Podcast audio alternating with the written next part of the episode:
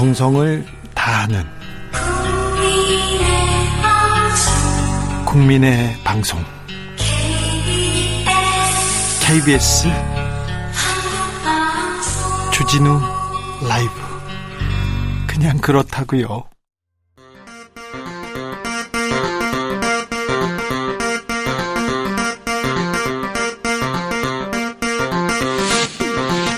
주진우 라이브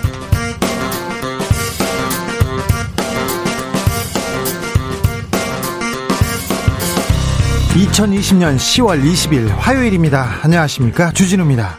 추미애 법무부 장관이 다시 수사 지휘권을 발동했습니다. 라임 사태와 윤석열 총장 가족 수사에서 윤 총장은 손을 떼라 이 말인데요. 더불어민주당은 정당한 권리 행사다 이렇게 얘기하고 국민의힘은 윤석열 찍어내기다라면서 맞서고 있습니다. 추, 윤, 두 사람의 정면 충돌. 결과는 어떻게 될까요? 초지 일검에서 뜨겁게 토론해 보겠습니다.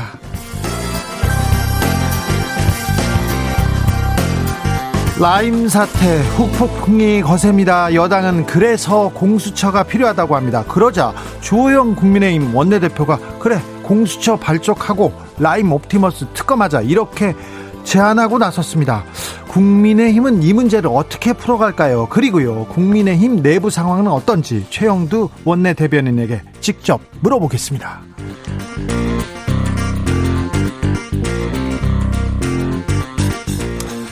주무시는데 죄송합니다. 저 16번지 안 받으면 안 될까요? 오늘 280개 들고 다 못하고 가고 있어요. 저 집에 가면 5시 한숨 못 자고 나와야 해요. 돈 벌라는 건 알겠는데 너무 힘들어요.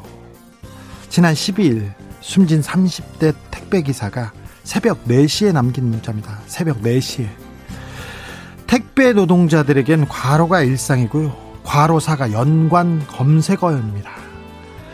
오늘 또 한 명의 택배 노동자가 목숨을 잃었습니다. 더 이상 죽여서는 안 됩니다. 특단의 대책이 필요합니다. 관련 내용 주스에서 짚어보겠습니다. 나비처럼 날아 벌처럼 쏜다. 여기는 주진우 라이브입니다. 오늘도 자중자의 겸손하고 진정성 있게 여러분과 함께 하겠습니다. 매일 어두운 뉴스, 무거운 뉴스, 싸우는 뉴스만 전해드려서 죄송하다는 생각이 좀 듭니다. 검찰 뉴스 이렇게 깊게 아, 알 필요 없는데 그냥 일상생활에는 필요 없는데 그래도 이게 중요해서 계속 얘기를 해야 됩니다. 1902님이 저는 이제 새가 되어 이 방송 못 들을 것 같아요. 매일 목 빠지고 목 빠지고 주진우 라이브만 기다리다가 두루미가 될 것 같았어요. 목이 진짜 길어졌어요. 아유 무슨 또 이건 좀 너무한다. 무슨 얘긴가 했어요. 두루미는 좀 웃깁니다. 두루미는. 아, 며칠 내내 높고 맑고 아, 하늘이 예뻐서 너무 좋았는데요. 오늘은 살짝 흐립니다. 그리고 목이 조금 아프기 시작했어요. 아이고, 이거 뭔가 했더니 중국발 초미세먼지 다시 찾아왔다고 합니다. 서울은 110일 만에 미세먼지 나쁨 수준까지 갔어요. 내일도 좀 아, 목이 칼칼할 것 같습니다. 내일도 그러니 좀 조심하셔야 됩니다. 따뜻한 차 많이 마시고 물도 많이 마시고 마스크 착용 일석이조라는 거 아시죠? 코로나 예방도 하고 미세먼지도 막고 마스크 잘 쓰고 계시죠? 목이 칼칼할 때는 어떻게 해야 합니까? 저는 미세먼지만 오면 목이 아프거든요. 그래서 여러분의 지혜 좀 나눠주십시오. 제가 배우고 꼭 실천하겠습니다. 여러분들에게도 아, 알려드리겠습니다. 샵 9730 짧은 문자 50원 긴 문자는 100원입니다. 콩으로 보내시면 무료입니다. 그럼 오늘 순서 시작하겠습니다.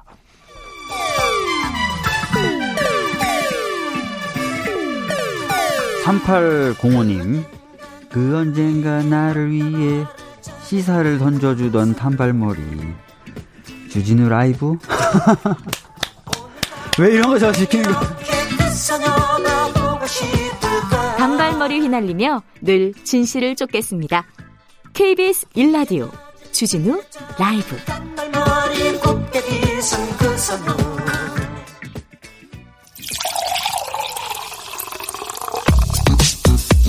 진짜 중요한 뉴스만 쭉 뽑아냈습니다. 주 라이브가 뽑은 오늘의 뉴스 주스.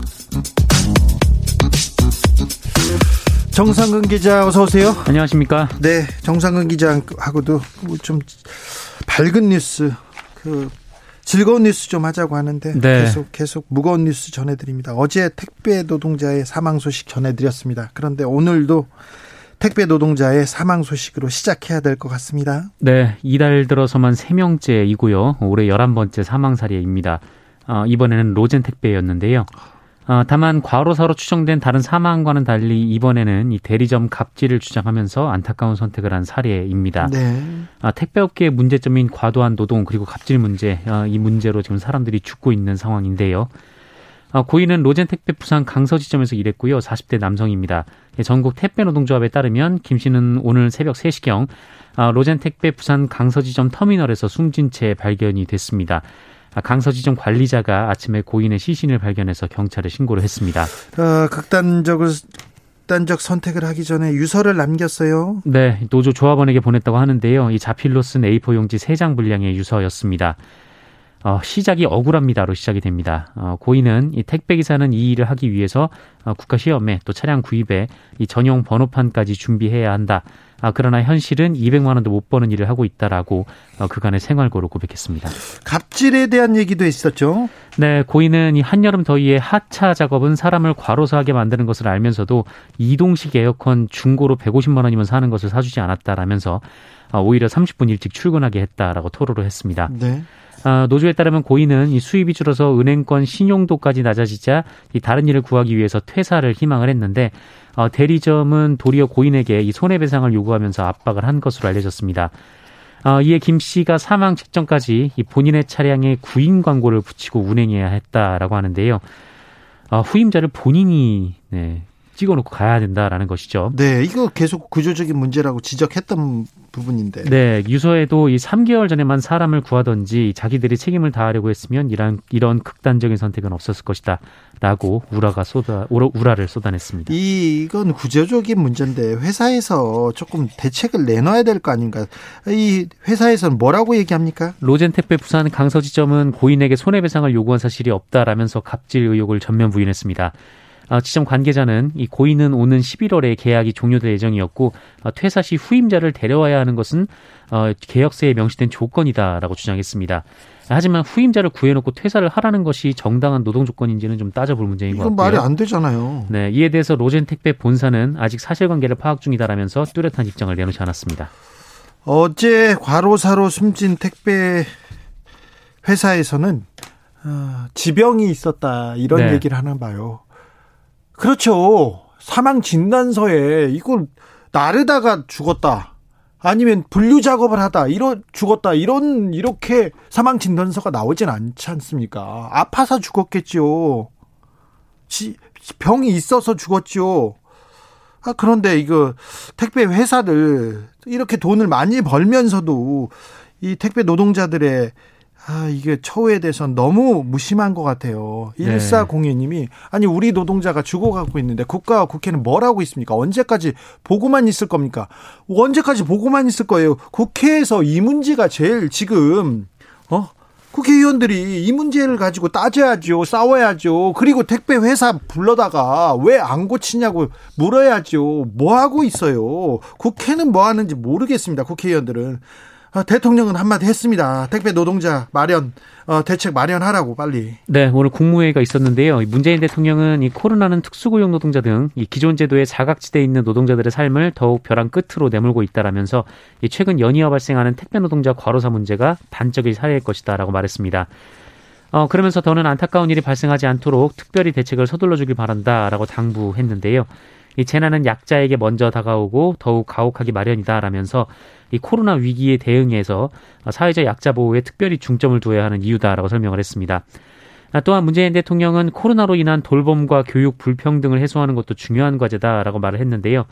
아, 최근 복지센터에 휴관으로 갈 곳을 잃은 발달장애인 3명이 추락해서 숨지는 일, 어, 그리고 기초생활수급자가 고독사의 절반을 넘어서고 있다는 점을 강조하면서 어, 실태를 면밀히 살피고 필요한 대책을 신속히 강구해 주길 바란다라고 당부를 했습니다. 권소영 님이 택배회사 대표님 비대면 속에서 영업이익 보셨잖아요. 보셨잖아요. 많이 봤습니다. 택배 기사님 처우 개선에 힘을 쓰세요. 좀 힘을 써, 쓰셔야 됩니다. 안 그러면 이 택배 사장님들 계속 이렇게 전화하고 물어보고 이름 불러 불러야 되나 막 그런 생각도 해봅니다. 이건 네, 제가 취재하겠습니다. 네. 8672님은 탭 택배 노동자가 소모품인 줄 아십니까? 우리 모두 같은 하늘 아래서 같은 공기 마시면서 사는 똑같이 소중한 사람들입니다. 아, 똑같이 소중하고요. 특별히 코로나 시대에 아주 중요한 일을 한다고 감사하다고 하고 중요한 업무라고 계속해서 강조하고 있지 않습니까? 그런데 이분들이 이렇게 쓰러져 갑니다. 쓰러져 가는데 뭐 하고 있는지 아, 참 안타깝습니다. 음, 또 안타깝습니다. 아이고, 죄송합니다. 좀 밝은 뉴스로 정상근 기자 밝은 뉴스로 가자고요. 네. 네. 자, 어제 독감 접종 후에 숨진 청소년이 있었어요. 그런데 한 분이 더 사망했다는 소식 전해드립니다. 네, 뭐 이번에도 밝은 뉴스는 아닌데요. 어, 전북 고창에서 그 인플루엔자 백신을 맞은 70대가 숨지는 일이 발생해서 보건당국이 원인 조사에 나섰습니다. 아, 고인은 오늘 오전 7시 35분쯤 이 전북 고창군 상하면의 한 주택에서 이웃 주민에 의해서 발견됐습니다. 아, 고인은 어제 오전에 이 고창 상하면 한 의원에서 무료 독감 백신을 접종한 것으로 확인됐습니다. 아, 해당 백신은 보령 바이오 파마의 보령플루인 것으로 전해졌는데요. 아, 평소 고혈압이나 당뇨를 제외하면 심각한 기저질환이 없는 고인이 아, 갑자기 사망함에 따라서 백신으로 인한 사망이 아닌가 의심되는 상황입니다. 뭐라고 합니까 방역 당국에서는? 어, 일단 이 백신 접종과 A 씨 사망 연관성은 명확하게 규명되지 않았다면서 부검을 통해서 정확한 사망 원인을 조사할 방침이라고 설명을 해서요. 어, 명확한 결론은 이 최종 부검 결과가 나온 이후 알 수 있을 것으로 보입니다. 아니 독감 주사를 맞으러 이렇게 가셨잖아요. 갔잖아요. 걸어가셨을 거 아니에요. 그런데 네네. 갔다 와서 이렇게 숨졌는데 연관성은 명확하게 규명되지 않았다. 알겠는데 좀 규명해 주십시오. 아, 안타깝네요. 안타깝습니다. 코로나 확진자 살펴볼까요? 네, 오늘 0시 기준 신규 코로나19 확진자는 모두 58명입니다. 아, 국내 발생 신규 확진자는 41명이고 서울이 11명, 경기도가 22명입니다. 아, 누적 확진자 수는 25,333명이고 사망자는 447명입니다. 어, 그런데 오늘 통계에 포함되진 않았고 아마 내일 통계에 포함될 것으로 보이는데 이 부산 해드락 요양병원 여기서 또 확진자가 8명이나 한꺼번에 나왔습니다. 아, 이 중에는 검체를 채취하던 보건소 공무원도 포함돼 있었는데요. 해당 공무원은 이 검체를 채취하던 중에 환자가 보호복을 잡고 당기는 과정에서 보호복이 손상이 되면서 감염 위험에 노출된 것으로 알려졌습니다. 어, 이 요양병원에 계신 분들이 인지장애로 인해서 이 검체 채취에 협조하지 않아서 이 진료나 검사 중에 환자 저항 등으로 이 보호복이 손상되는 경우가 흔히 발생한다라고 하더라고요. 아, 네. 네. 요양병원 확진자 계속 늘고 있어서 걱정입니다. 걱정입니다. 자, 다른 뉴스로 넘어가겠습니다. 네. 어제 추미애 법무부 장관이 수사 지휘권을 발동했습니다. 신문들은 일제히 이 뉴스를 일면에 올리고 아, 열을 올리고 있습니다. 네, 추미애, 장, 추미애 장관은 어제 이 라임 금융사, 그, 금융사기 로비 의혹에 대해서 수사지휘권을 행사했습니다. 아, 추미애 법무부 장관 취임 뒤 두 번째 수사지휘권 발동인데 아, 지휘 내용은 그 윤석열 검찰총장에게 라임 사건 그리고 윤석열 총장 가족 사건의 어, 수사에 관여하지 말라라는 내용입니다. 아, 각각 수사를 맡은 수사팀이 독립적으로 수사를 한 뒤에 결과만 총장에게 보고하라라는 것입니다. 이 법무부는 수사지휘권 발동 이후로 그 라임 사건 관련 야권 정치인과 어, 검찰 관계자 로비 의혹에 대한 수사가 제멋 제대로 진행되지 않았다라고 설명했습니다. 어, 윤석열 총장 가족 사건에 대해서는 고소고발이 여러 건 있었는데 이 장기간 규명이 안 돼서 공정성 우려가 나온다 이렇게 주장을 했습니다. 아, 이에 대해서 대검찰청은 검찰총장이 더 이상 라임 사건의 수사를 지휘할 수 없게 됐다라면서 아, 별다른 이견 없이 지휘를 수용했습니다. 네. 음. 여야 공방은 이어지고 있는데 청와대도 입장을 냈습니다. 네, 청와대는 이 현재 상황에서 수사 지휘는 불가피하다고 본다라고 밝혔습니다. 강민석 청와대 대변인은 법무부 장관의 수사 지휘에 관하여 청와대는 이를 지시하거나 장관으로부터 수사 지휘권 행사 여부를 보고받지 않았다라면서 다만 신속하고 성역을 가리지 않는 엄중한 수사가 필요하다라고 밝혔습니다. 아, 청와대 쪽은 일전에 성역 없는 엄중한 수사를 위해서 이 청와대가 이 검찰이 수사 자료 요청이 있을 시 어, 비공개 자료라고 하더라도 검토해서 협조하겠다는 입장을 말한 바 있는데 그런 원칙 아래에서 관련 입장을 말씀드린 것으로 이해해달라라고 덧붙였습니다. 좀 조금 음, 확대 해석을 확대 해석하지 말라는 얘기가 네네. 있었는데요. 어, 이 문제에 대해서는 잠시 후에 저희가 초지 일검에서 자세히 다루겠습니다. 그리고 정치권에서도 뜨거운 내용이, 내용이어서 국민의 힘 쪽에서도 쪽에도 물어보겠습니다. 22일 날 대검 국감이 있습니다. 여기 윤석열 총장의 입에 관심이 집중되고 있습니다. 네. 나경원 전 미래통합당 원내대표 엄마 찬스 논란 계속 이어집니다. 네, 지난 14일에 이 서동용 더불어민주당 의원이 서울대 연구 진실성 센터의 결정문을 공개하면서 이 나경원 전 국민의힘 의원의 엄마 찬스 논란이 이어지고 있습니다. 어, 일단 나경원 전 의원의 아들 김모 씨 관련 의혹을 보면 이 김모 씨가 지난 2014년에 이 고등학생 시절에 어, 서울대 의대 교수 연구실에서 인턴으로 일을 했고요. 네. 어, 그 과정에 두 개의 포스터에 각각 제1저자, 어, 제4저자로 참여를 했습니다. 여기서 포스터라는 거는 논문 그 발표문 이런 거예요. 네네. 그러니까 포스터 전문적으로는 그렇게 얘기합니다. 네, 그리고 이 서울대 연구 진실성 위원회 결정을 보면 이 제1저자로 등재된 포스터, 이 포스터는 어, 김모 씨가 실제로 연구 노트를 작성했다라고 합니다. 그래서 어, 위반 행위에 해당한다고 보기 어렵다는 것이 결론인데요. 이 제1 저자를요. 고등학생이 네, 그 그렇습니다. 쟁쟁한 교수들과 어 저기 박사학위 박사학위 를 가진 사람들을 제치고 고등학생이 제1저자에 오른 게 별로 문제가 되지 않는다. 네. 네. 어, 그런데 제4저자로 등재된 포스터는 논란이 되고 있습니다. 예, 거기서 서울대에서도 이건 좀 문제가 있다고 얘기했습니다. 네, 이 대학원생 박사학위 논문인데요. 이 김모 씨가 데이터 검증을 도와주긴 했는데 어, 이것은 그냥 단순 작업이어서 저자로 포함될 정도의 기여라고 보기 어렵다라는 게 어, 서울대 측의 입장입니다. 아, 다만 위반의 정도는 경미하다라고 밝혔습니다. 이거 엄마 찬스 맞잖아요. 네. 우리 엄마는 이렇게 못 해주거든요. 서울대 서울대 연구실을 빌려주지도 못하고, 어 그리고 서울대 교수한테 이렇게 뭘 해주지도 못하고, 맞습니다. 네. 갑자기 엄마가 원망스러워지기도 아, 합니다만. 그러시면 안 되는데. 네. 아니요, 네, 우리 엄마가 원망스럽죠. 아니 뭐 그렇게까지. 아, 네, 네. 어쨌든 네, 말씀드리겠습니다. 그런 사람들이 있습니다. 네, 이 나경원 전 의원이 이 과정에서 이 서울대 동기인 윤모 교수에게 부탁을 한 점이 분명히 드러났기 때문에 그 엄마 찬스가 분명하다라는 지적이 나오고 있습니다. 예. 어, 윤 교수가 대학원생으로 하여금 이 도움을 지시했다라고 하고요.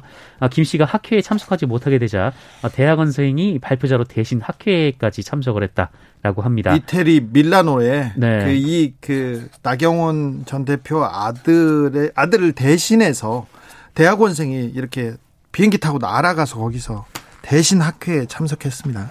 네, 이 나경원 전 의원은 아들을 뭐라도 도와주고 싶은 엄마의 마음에 이리저리 궁리를 하다가 지인을 통해서 도움이 받게 됐다라고 주장했는데요. 네. 아, 더불어민주당은 그게 엄마 찬스다라고 비판하고 있습니다. 그렇죠. 엄마의 마음. 네. 우리 엄마는 왜 이런 거 안 해줬을까? 서울대생들은 왜 이렇게 뭐라 하- 반응이 없어요? 지난번에는 서울대생들이 네네. 조국 전 장관 뭐 얘기할 필요도 없겠습니다. 서울대생들은 뭐라고 합니까? 반응이 안 나오네요. 음, 아직 뭐 자세한 내용을 제가 알아보지 못했는데 네. 알아봐서 말씀드리도록 하겠습니다. 전병성 님이 어, 우리 엄마 난 그래도 우리 엄마 사랑해 이렇게 얘기했습니다. 알로에 님 나도 엄마인데 미안하다 애들아 이렇게 얘기합니다. 아, 여기에 대한 반응 2부에서 황희도 씨에게 물어볼게요. 젊은이들은 어, 나경원 전 대표의 엄마 찬스에 대해서 뭐라고 하는지 음, 오늘 김진숙 민주노총 지도위원이 문재인 대통령에게 편지를 보냈어요. 네, 이 김진숙 지도위원은 1981년 이 한국 한진중공업 전신인 대한조선공사에 입사해서 용접사로 일했습니다. 이 최초의 여성 용접공이었는데요. 네. 아, 이후 이 노조 대의원으로서 집행부의 비리를 폭로하다 폭로했다가 아, 1986년 7월에 해고됐습니다. 네. 아, 그리고 이제 오랜 시간이 지났는데 그 사이에 민주노총 부산본부 지도위원으로서 이 노동 노동 현장에 계속 머물며 이 부산 노동운동의 상징이 된 분이기도 합니다. 한국 노동운동의 상징이기도 하죠. 네, 이 1991년 이 당시 노조위원장이었던 박창수 씨가 병원에서 치료를 받던 도중에 돌연 사망을 하고 이후 시신이 탈취된 적이 있었는데 아, 이때 뭐 치열하게 노동자들과 함께 싸운 분이기도 하고요. 그때는요 어, 노동 운동하다가 숨져요. 숨지면 어, 빨리 장 그 장례를 치르라고 안기부 안기부에서 경찰을 동원해서 시신을 탈취하는 일이 많았어요. 부검을 못하게 했던 뭐, 거죠. 부검 못하게 하고 그리고 어, 이 그 죽음을 가지고 그 투쟁한다 싸우지 못하게 더 이견을 만들지 않게 해서 이게 91년도에는 이런 일이 많았습니다. 근데 몇 해 전에 삼성 사건에서 똑같은 일이 있었어요. 얼마 네, 전에도. 맞습니다. 예. 아, 그리고 뭐 2011년 이 정리해고 철회를 요구하면서 85 크레인 농성에 돌입하기도 했었습니다. 네, 그런데요. 아, 그런데 이 김진숙 지도위원이 문재인 대통령에게 이 공개 편지를 보냈습니다. 뭐라고 했습니까? 이- 네, 지금 이제 해고된 이후에 정년이 얼마 안 남았는데 아, 지금 복직이 되지 않고 있는 상황인데요. 네. 아, 편지를 통해서 이 86년 최루탄이 소낙비처럼 퍼붓던 거리 때도 아, 문재인 대통령과 본인이 함께 있었고 또 91년 박창수 위원장의 죽음의 진실을 규명하라는 투쟁의 대오에도 함께 있었다라면서 이한 사람은 35년을 해고 노동자로 이또한 사람은 대통령이라는 극과 극의 이름으로 불리게 됐다라고 말- 말했습니다.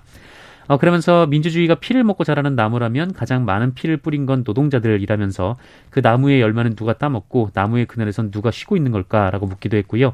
또 그제 세월호 유가족들이 복직을 응원하겠다고 오셨는데 우린 언제까지 약자가 약자를 응원하고 또 슬픔이 슬픔을 위로해야 하는 건가라면서 그 옛날 저의 해고가 부당하다고 말씀하셨던 문재인 대통령님 어, 저의 해고는 여전히 여전히 부당하다라고 글을 맺었습니다. 네.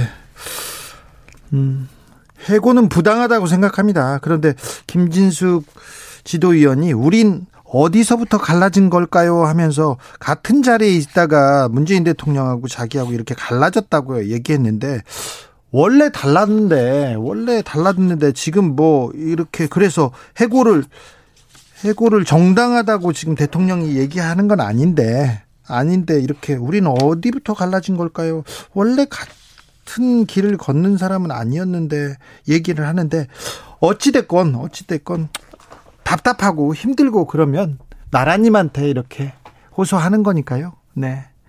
약자가 약자를 응원하고 슬픔이 슬픔을 위로해야 하나요? 언제까지? 그러니까 그 마음 마음이 걸립니다. 네. 네.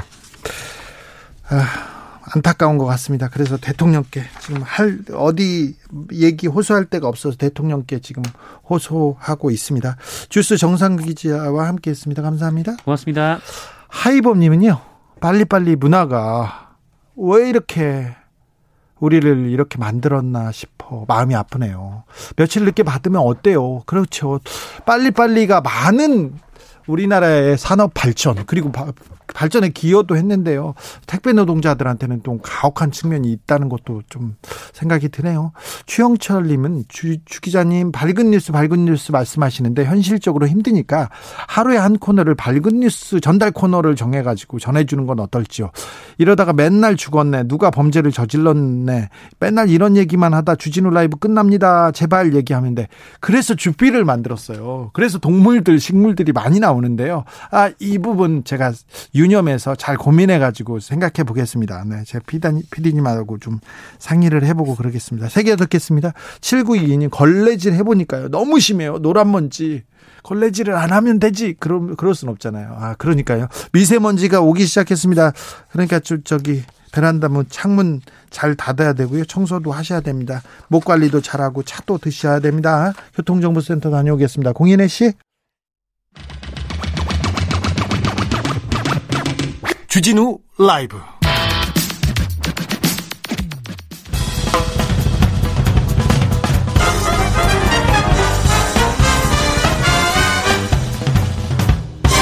훅 인터뷰. 모두를 위한 모두를 향한 모두의 궁금증 훅 인터뷰. 국감 어느덧 종반전으로 치닫고 있습니다. 국감의 주인공이 초반에는 추미애 장관 아들이었는데요 추미애 장관으로 바뀌었습니다. 그리고 윤석열 검찰총장도 등장하기 시작했고요. 아, 그러다가 또 라임 옵티머스 사건 국민의 관심이 큰데 국민의 힘은 어떻게 생각하고 있을까요? 그리고 국민의 힘 요즘 당내 분위기는 어떤지 최영두 국민의 힘 원내대변인 모셨습니다. 안녕하세요. 네, 안녕하십니까? 바쁘시죠? 국감 어떻게 보내고 계세요?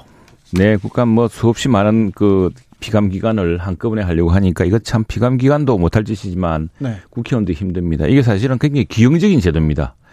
국정감사라는 것을 이렇게 한 시기에 모아놓고 예. 수많은 기관을 번개불에 콕 볶아 먹듯이 이렇게 한다는 것도 이거 참 기형적인데 시험 기간 같아요. 그러니까요. 이게 상시적인 국감 상시 그러니까 이렇게 하면 이제 공무원들이 싫어합니다. 예. 정부가 싫어하는데 그게 아니라 미국처럼 사실은 국감 제도가 있는 선진국이 많지가 않습니다. 네. 한 나라에. 그래서 항상 상시적으로 필요할 경우에 청문회를 하고 자료를 볼 수 있고 또 감사원이 외국 같은 경우는 이 국회에 있습니다. 감사 기능이. 네. 국정감사가 바로 그 감사 아닙니까? 네. 근데 그렇게 되면은 좀 더 차분한 정책 감사도 하고 할 텐데 이게 뭐 한, 한 2, 3주 사이에 몰아서 하니까 벅차죠. 저도 네. 벅찹니다. 예.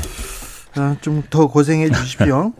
택배 노동자들 그 자꾸 죽어가는데 거기에도 좀 대안을 좀 내주세요. 맞습니다. 그거는 지금 저희들 당에서 그래서 노동 개혁을 이야기하는 것도 그런 겁니다. 지금 이게 과거 노동의 형태가 많이 달라졌습니다. 뭐 기기란 것도 등장을 했고 플랫폼 노동이라는 것도 등장을 했고 고용의 형태 또 산업의 형태가 많이 달라지지 않았습니까? 네.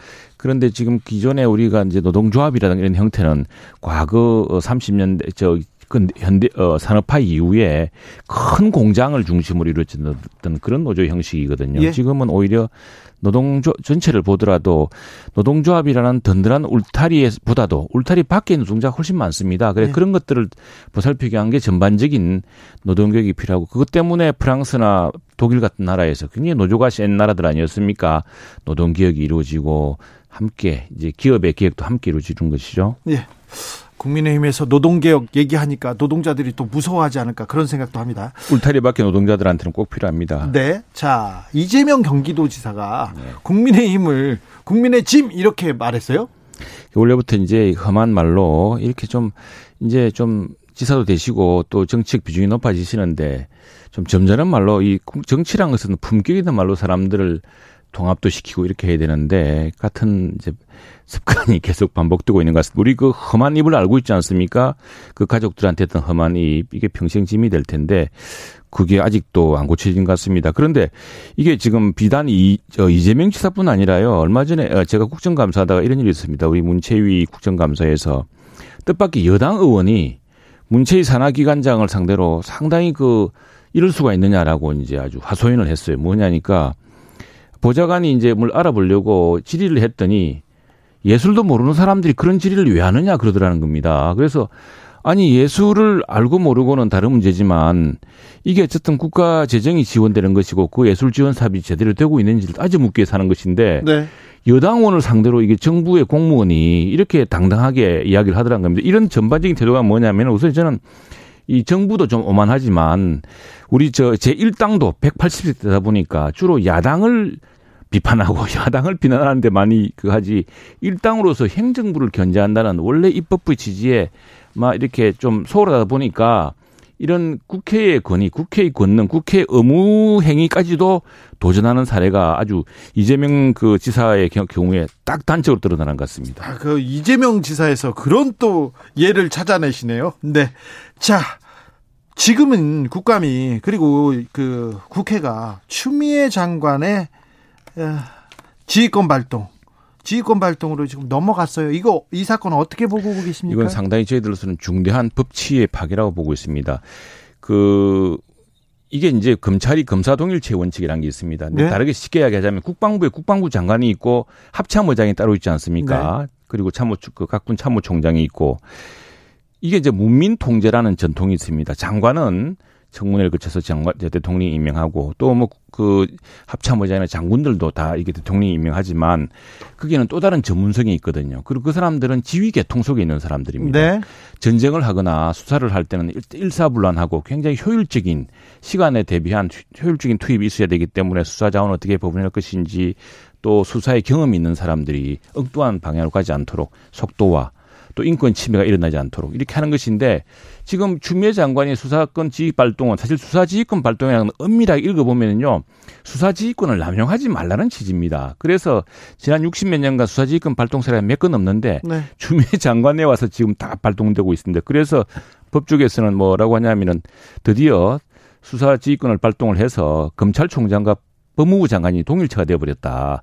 말하자면 법무부 장관이 검찰총장을 겸임하는 사태. 이게 뭡니까?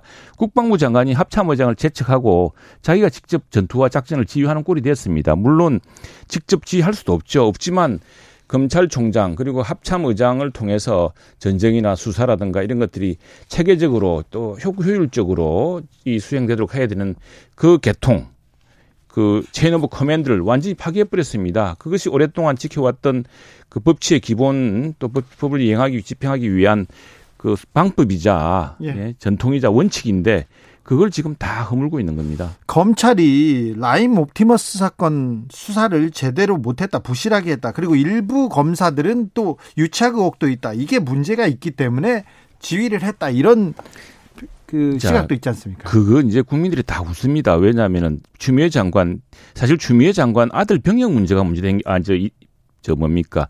군대 예, 예, 예. 그 탈영 휴가. 탈영 여부 휴가 문제 휴가, 휴가 문제가 네. 문제됐던 게 아니고요. 따지고 네. 보면은 그 간단한 수사입니다. 수사를 했던 동부지검에서 예. 왜 그런 일이 생겼나. 보통 같으면 통상 고소고발 사건은 3개월이면 끝나게 돼 있습니다. 네. 근데 그게 8개월, 9개월 끌었고 그 사이에 검사장이 바뀌고 수사던 검사는 좌천되고 또 수사를 뭉개던 검사는 영전하고 이런 일이 생겼습니다. 이 무슨 문제냐 그러면은 검찰 수사가 제대로 이루어질수록 하는 게 중요하거든요. 네.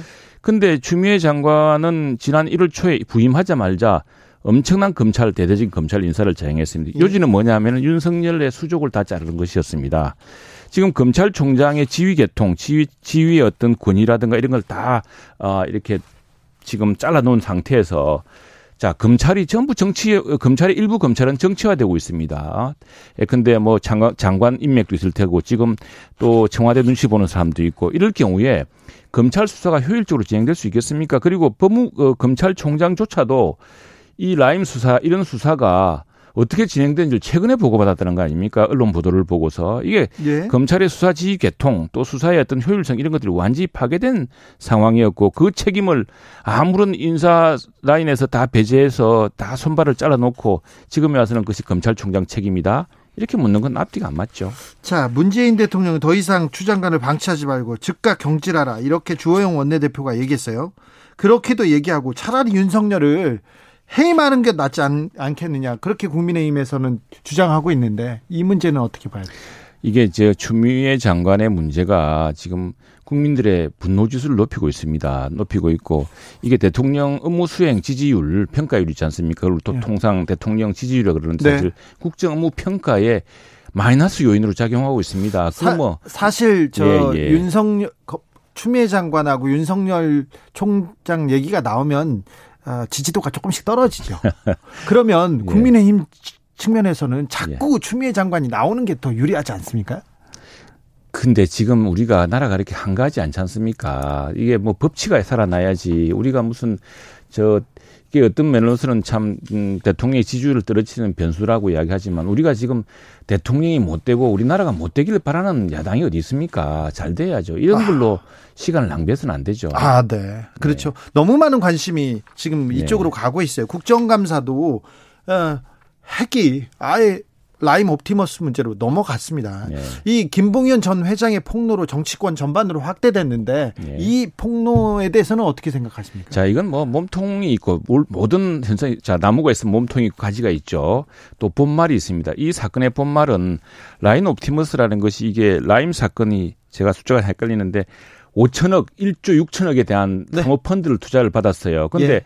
그 많은 사모펀드 중에 왜 그 사모펀드에 공기업까지 몇백억씩 투자를 했을까? 예. 그게, 그게 왜 청와대 행정관이 등장하며 그 대표가 전 대표죠. 이제 전 네. 대표가 어, 막 이게 이제 사기 사건이 드러나 가지고 투자자들이 막 항의를 하고 함해 사태 일어납니다. 예. 이 그러 드러나니까 이 금융에 엄청난 사기였음이 드러나고 있죠. 그런데 그 직전에 그 전 대표는 출국을 합니다. 출국 금지 날 직전에. 네. 그런데 그 사람이 또 청와대 해외 어, 대통령의 해외 순방 행사장에 떡 나타나요. 네. 그리고 안 들어오고 있습니다.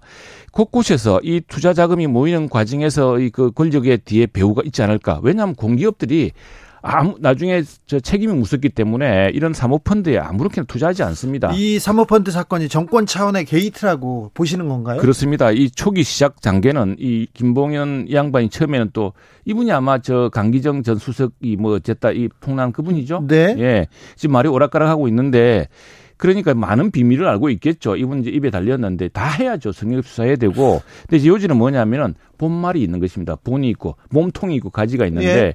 가지도 흔들리는 지금 가지를 흔든다고 몸통이 그 사라집니까? 그래서 이제 저는 그 본말이 전도된 것이라 보고요. 수사의 본질 왜 1조 6천억 그리고 5천억짜리 이런 사모펀드에 수많은 사모펀드가 있습니다. 거기에 정부의 주요 기관들이 투자를 했고 왜 여기에 청와대 행정관이 등장하고 네. 왜 갑자기 그 정권 감독원이나 이런 당국의 감사가 감독 행위가 갑자기 중단되고 이런 사안을 잘 봐야죠. 이건 시장의 질서를 잡는 게 굉장히 중요한 일입니다. 네, 중요한 사건입니다. 라임 네. 옵티머스 이 사기 사건 굉장히 중요한 사건인데 네. 왜 윤석열 총장은 왜 검찰은 수사를 못했을까요? 지금까지? 제가 말씀드렸다시피 1월 초에 윤석열 금 총장의 손발을 다 잘랐지 않았습니까? 네. 그리고 모든 사건에서 수사에 거의 배제되다시피 했고요. 수사지휘권 지금 법무장관 발동이 몇 번째입니까? 검찰총장한테 제대로 지휘를 발동해서 수사하라고 맡긴 적이 있습니까?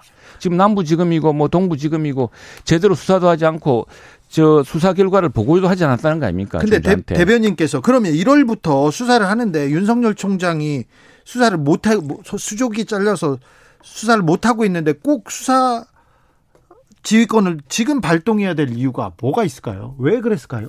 지금 이제 그거에 아까 말했듯이 본말이 전두는 김봉현이라는 지금 엄밀히 말하자면은 금융사건 피의자로 지금 수감된 사람입니다. 네. 이 수감된 사람이 처음에는 강기정 전 수석을 이야기했다가 지금 뭐 검사 몇 사람과 술자리를 네. 했네. 뭐 이렇게 되면서 그걸로 가지고 이제 추미애 장관이 대치기를 하고 있는 거죠. 그래서 아니 여기 보니까 검사가 등장했는데 장관 총장이 뭐 했나. 그리고 이미 거의 다 무혐의로 났거나 더 이상 수사가 종결된 사건 이런 사건에 그저윤 총장의 가족 사건이죠. 네. 가족 사건을 핑계로 수사에 관여하지 말라고 손을 떼라고 이제 한 거죠. 네. 자, 근데 그래서 민주당에서는 공수처가 필요하다. 공수처에서 이런 거 수사하자고 그렇게 얘기하는데 지금 국민의힘에서는 특검으로 가야 된다 이렇게 주장하고 맞습니다. 계시죠? 예. 왜 특검입니까? 자, 이런 경우에 특별을 건설했습니다. 지금 뭐 야당의 여당의 이야기를 들어보더라도 검찰도 못 믿겠다 이런 거 아닙니까? 예. 예 왜냐하면 검찰도 보니까 술 먹고 같이 했던 거 아니냐. 네, 네, 네. 검찰 못 믿겠다. 예, 그래서 지금 사실관계를 예, 사실관계를 맡기고 있죠. 예. 그런데 지금 보니까 어저 추미애 장관이 전부 자기 사람 쓰고 검찰총장은 수사 제대로 못하게 하고 이제 이런 상황이다 보니까 그렇다면은 그리고 정치인도 등장하고 하니 예. 특별검사 이럴 경우를 대비하자고 민주당이 특별검사 제도를 국회에 도입한 겁니다. 그래서 벌써 수차례 있었고 대부분 뭐 최순실 사건도 특별검사 사건이었고요. 네. 검사 본수 사건도 특별검사 사건이었고 신속하게 그 역량이라든가 이런 것들 많이 갖춰져 있습니다. 여야 모두가 이들 만한 공정한 특별검사를 임명해서 신속하게 수사하게 하자. 그리고 특별검사 사건은 이거는 수사 기한을 정할 수가 있습니다. 네. 정할 수 있는데 특검까지 네. 가는 길이 시간도 걸리고 비용도 많이 생기고 그래서 그래서 음. 공수처 출범시키자 이런 자, 모든 일에는 속도도 중요하지만 방향이 중요합니다. 방향이. 예. 자, 우리는 전부 방향을 의심하고 있습니다. 이 수사를 어디로 끌고 왔느냐. 왜 이혁정이라는 그 사람이 금융 사기 사건으로 막 있을 때 도망을 갑니다. 출국 도망가는데 네. 그 전날 출국 금지 전날 도망을 가요. 출국 금지 전날 도망갔는데 이혁진이라는 사람은 이 그 또 이 사기 사건하고는 또 전 대표잖아요.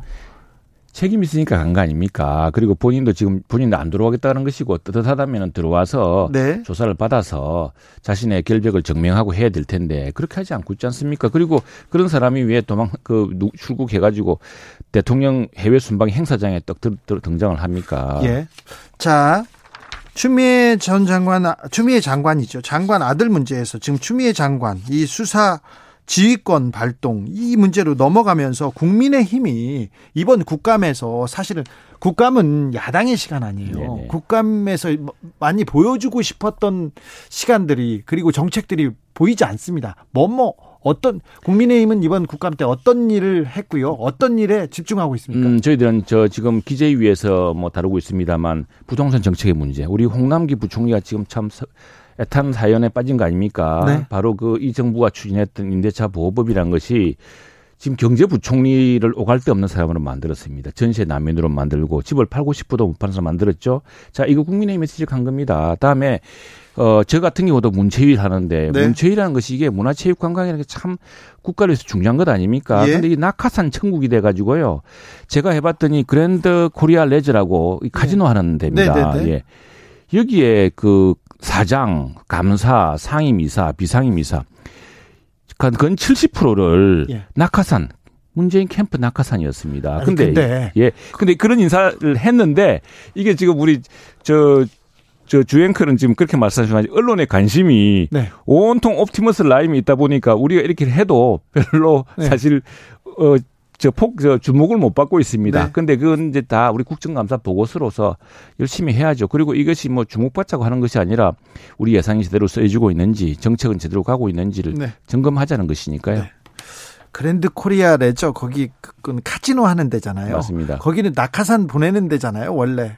그런데 예. 이제 이 정부는 과거 정부가 다르다 그랬지 않습니까? 네. 그럼 내가 오늘 그렇게 해서도 그 경찰관 하신 분이에요, 사장님이 치안감도 하시고 네. 좋습니다. 그렇다면은 감사해서 돈 시작도 막으시고 내부 부표도 막으시고 하는 건 좋은데 네. 감사, 사장, 상임이사 아무 관계 없는 심지어 뭐 문재인 법률사무소 주임하신 분이 그 상임이사가 가고 근데 이 카지노가 그냥 하는 게 아니고 그 카지노 돈으로 우리 국민 관광진흥기금을 조성을 합니다. 네. 카지노 네. 수익이 떨어지면요. 관광진흥기금이 줄어듭니다. 네. 그리고 전 세계, 전 아시아가 카지노로 해외 관광객을 유치하려고 치열한 어떤 기획 경쟁을 하고 있는데 그게 되겠습니까? 이래가지고. 자, 마지막으로 이것만 네. 물어보겠습니다. 공수처는 어떻게 하실 거예요? 민주당은 공수처장 후보를 네. 추천하지 않으면 26일까지 추천하지 않으면 뭐 어, 그냥 갈 수밖에 없다 이렇게 하는데. 그래서 오늘 주호영 대표께서 이렇게 말씀하셨습니다. 주호영 원내대표가 자 그렇게 법이 있으니까 하자고 한다면 그럼 법이 있는 것부터 다 강케 하자. 네. 북한 인권재단 이사도 임명하고 예. 그다음에 특별감찰 그 청와대 예, 특별감찰관도 하고, 하고 예. 하자. 그리고 지금 그 민주당에서도 지금 지난번에 너무 급하게 공수처법을 추진하다 보니까 공수처법에 조금 위헌적인 예, 예. 위헌적인 요소가 있었습니다. 그래서 그걸 바꾸려고 하고 있거든요. 네. 뭐냐면 재정 신청 문제라든가 그렇다면은 지금 우리가 어, 우리 당에서 이제 또 국정감사에서 물어봤더니 경찰하고 검찰, 법원에서도 우려하는 부분이 있습니다. 뭐냐면은 공수처는 그 수사 권력 최상위 기관이 아닙니다. 예. 근데 공수처는 지금 검찰이나 경찰의 수사 착수와 함께 고위공직자라고 한다면 무조건 보고하게 돼 있고 중간에 그 수사 가져와 그럼 가져가게 돼 있습니다. 이 권력 수사라는 것이 서로 경쟁다고 해야 되는데 그래서 이게 월권의 저 최상위 권력이냐는 문제가 있고 또 하나 이것은 지금 법에 보면은 원래 부정 부정부패를 다루게 돼 있는 건데 부정부패 네. 지금 공수처법은 직무도가 다루게 돼 있습니다. 네. 그런데 그래서 어느 검사나 어느 판사에 대해서 고소장 하나 들어오면요 그 사건을 근거로 그 검사나 판사를 공수 수사를 할 수가 있습니다. 게시타포 같은 역할을 할 수가 있습니다. 아, 그런 예, 예. 그래서 고위공직자 비리 조사는 사실 여러 저희들은 뭐 그 특별감찰관 등을 할수 있다고 생각하지만 그렇게 여당이 원한다면은 네. 지금 네. 공수법상의 몇몇 문제점을 고쳐서 네. 함께 하자. 그리고 법에서 오랫동안 우리가 비워두고 있는 자리를 다 이유가 있는 건데 함께 하자라고 이야기하고 있습니다. 공수처법이 개정되고 그러면 함께 하면 또 출범할 수도 있겠네요. 네. 여기까지. 정치라는 것이 그런 네. 어떤 서로 상생하고 서로 지혜를 살펴나가는 게 필요하지 않겠습니까? 그렇죠. 서로 대화하고 소통해야죠. 아, 여기까지 최영두 국민의힘 원내 대변인이었습니다. 감사합니다. 네.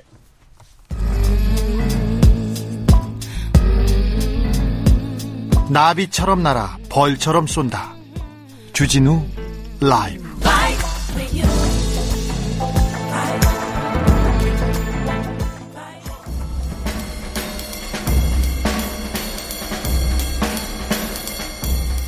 느낌 가는 대로 그냥 고른 뉴스 여의도 주필.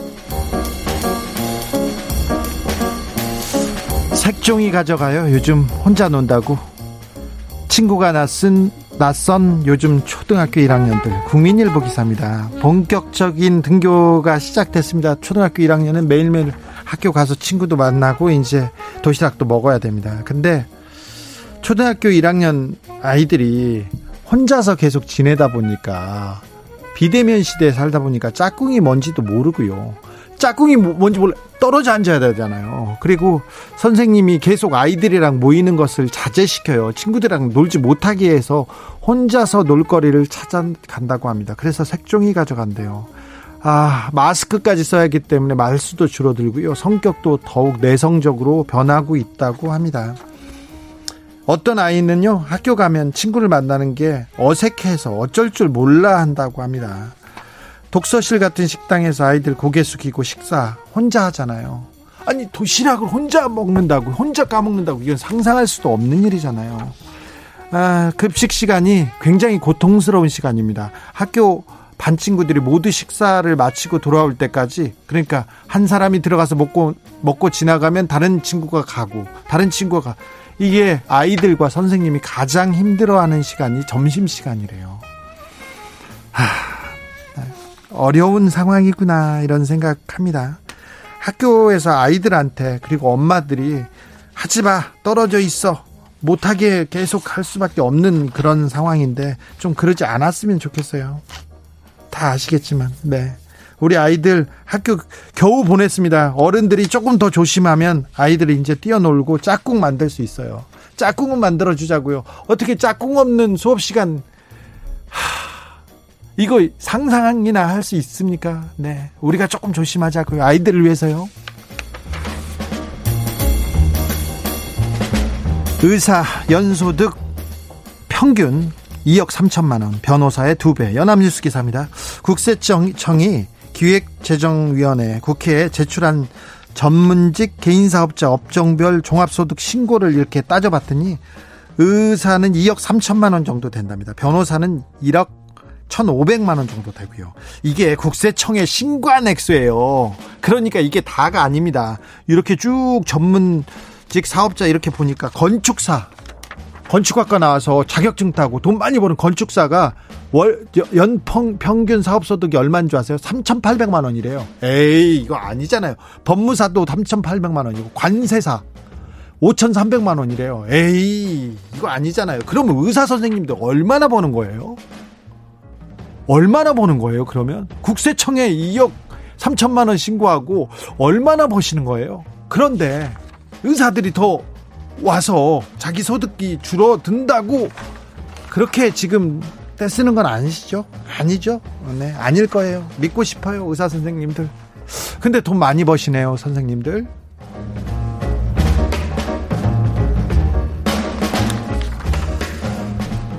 마스크 난동 첫 구속 50대 남성 징역 1년 6개월 동아일보 기사입니다. 6월 18일 날 광진구에서 마스크 쓰지 않고 마을버스를 탑승하려다가 마스크 쓰시라는 버스 운전사한테 폭언을 하고요. 이를 말리는 승객을 폭행했습니다. 당시에 운전 기사 아저씨의 목을 물어뜯어 가지고 상해를 입히기도 해서 구속됐는데요. 징역 1년 6개월 나왔습니다. 마스크 쓰기 싫다고 싫어 힝 그러면서 떼쓰고 땅바닥에 들어 눕고 그러다가 폭언하고 폭행까지 하는 분들이 있습니다. 이거 초등학교 1학년 얘기 아닙니다. 그런 아저씨들, 그런 분들, 솔직히 이런 분들은 남성이 많습니다. 이런 분들 구속된다는 얘기, 예? 조심해야 된다는 얘기, 그 얘기 전해드립니다.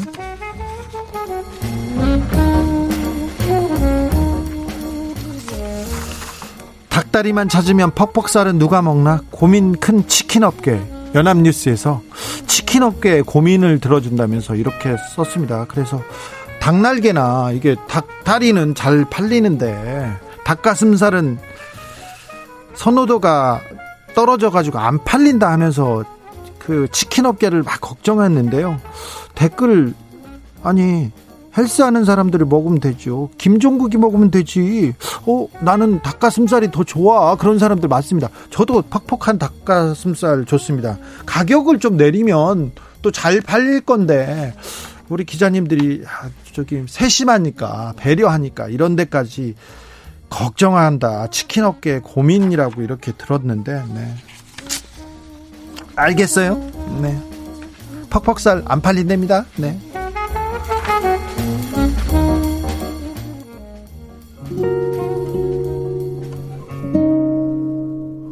5855님이 이런 문자 보내셨습니다. 택배기사, 택배 왔습니다. 문자 배, 배송 물건만 기다렸습니다. 그런데 기사님의 처절한 상황은 미처 몰랐습니다. 죄송합니다. 사회의 일원으로 사과드립니다. 삼가 고인의 명복을 빕니다.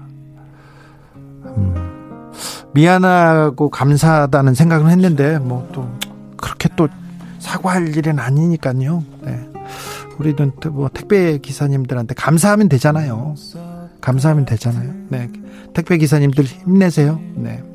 힘내세요. 꼭이요. 네. 토이의 그대 모든 짐은 내게 들으면서 잠시 쉬었다가 저는 6시에 돌아오겠습니다.